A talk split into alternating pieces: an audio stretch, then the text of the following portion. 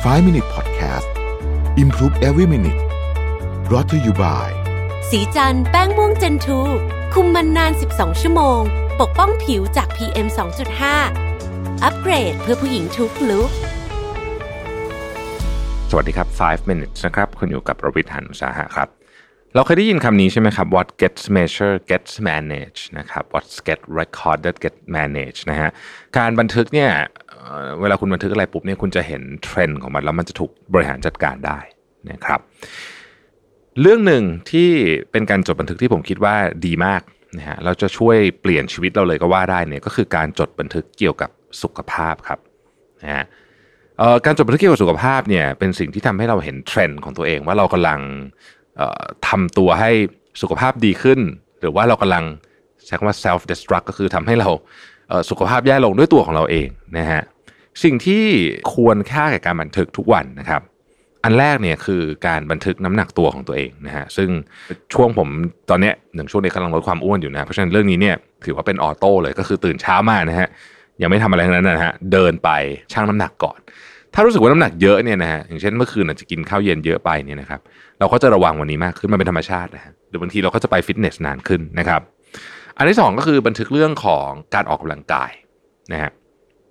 คือการเขียนบันทึกเรื่องของการออกกำลังกายเนี่ยจริง ๆ ต้องบอกว่ามันเป็นการชาเลนจ์ตัวเองด้วยนะครับหลายคนบอกว่าเอ๊ะมันก็อยู่ในนาฬิกาอยู่แล้วนี่เวลาไปวิ่งอะนะฮะคือเก็บไว้ในนาฬิกาก็ดีครับ แต่ว่าเวลาเราเขียนบันทึกออกมาเนี่ยเราจะรู้สึกว่า เอ๊ะ วันนี้เรายกน้ำหนักได้ น้ำหนักเท่านี้นะครับเบนช์เพรสได้กี่กิโลนะฮะแล้วก็รู้สึกว่า เออทำไมเรายกเท่านี้มาตลอด 6 เดือนเลยนะ ควรจะต้องเพิ่มซะหน่อยไหมหรือว่าเราทำอะไรผิดหรือเปล่านะฮะหรืออะไรแบบนี้ไม่ต้องมาเป็นการท้าทายตัวเองเป็นการทบทวนตัวเองอยู่ตลอดเวลาด้วยนะครับ เรื่องที่สามคือความรู้สึกในวันนั้นนะฮะการประเมินเรื่องนี้สำคัญมาก เพราะว่า มันช่วยบอกว่าวิถีชีวิตหรือว่าพฤติกรรมประจำวันของเราในช่วงนั้นเนี่ยส่งผลอะไรกับเราบ้างคำว่าความรู้สึกเนี่ยนะครับก็คือว่าเออเรารู้สึกว่าเรามีพลังแค่ไหนนะฮะเรารู้สึกว่าง่วงเหงาหานอนไหมนะครับเรารู้สึกปวดหัว หรือว่าเรารู้สึกมีอารมณ์ดี อะไรต่างๆนานาเหล่านี้เนี่ยนะฮะมันเป็นการประเมินสภาพร่างกาย จดทีเดียวไม่ค่อยรู้เรื่องครับแต่เราจดนานๆปุ๊บเราจะเห็นเลยว่าพฤติกรรมบางอย่างทำให้พลังงานเราลดลงทำให้เราไม่มีความสุข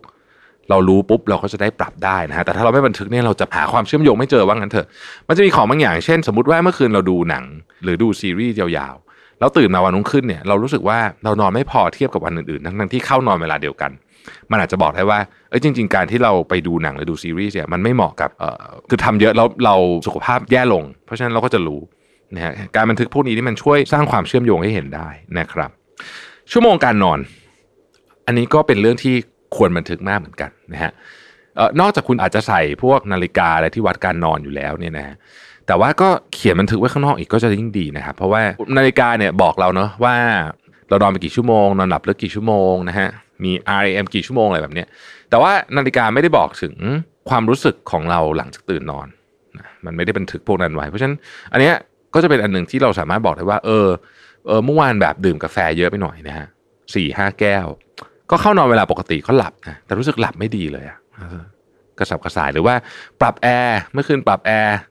ร้อนขึ้นหนึ่งองศานะฮะลองดูก็ปรากฏว่าเอ้ยนอนหลับไม่ดี ก็ต้องหนาวเท่าเดิมอะไรแบบนี้เป็นต้น คือของพวกนี้มันเป็นการทดลองแล้วก็การจดบันทึกเนี่ยมันคือการทำให้ผลของการทดลองเนี่ยมัน visible มากขึ้นละกันต้องใช้คำนี้นะครับเอ่อนอกเหนือจากนั้นเนี่ยเราก็ยังควรจะจดบันทึกเรื่องอื่นที่เราทำเกี่ยวกับสุขภาพ สุขภาพนี่ไม่ใช่เฉพาะสุขภาพกายแต่เป็นสุขภาพจิตด้วย เช่น การนั่งสมาธิหรืออะไรแบบนี้ถ้าเกิดใครทำนะครับ ก็จดบันทึกไว้ สิ่งที่เราต้องการจะบันทึกคือบันทึกว่าเราทำอะไรด้วย นอกจากนั้นเนี่ยเราอยากจะบันทึกด้วยว่าเรารู้สึกยังไง เพราะความรู้สึกนี้สำคัญมากนะครับ มันเป็นตัวเชื่อมโยงเรื่องราวทั้งหมดนะฮะก็หวังว่าการจดบันทึกของเราเนี่ยจะส่งผลให้เราเนี่ยเป็นคนที่มีเอาพุตมากยิ่งขึ้นนะครับ ขอบคุณที่ติดตาม 5 minutes นะครับ สวัสดีครับ 5 Minute Podcast Improve Every Minute Presented by สีจันแป้งม่วงเจนทู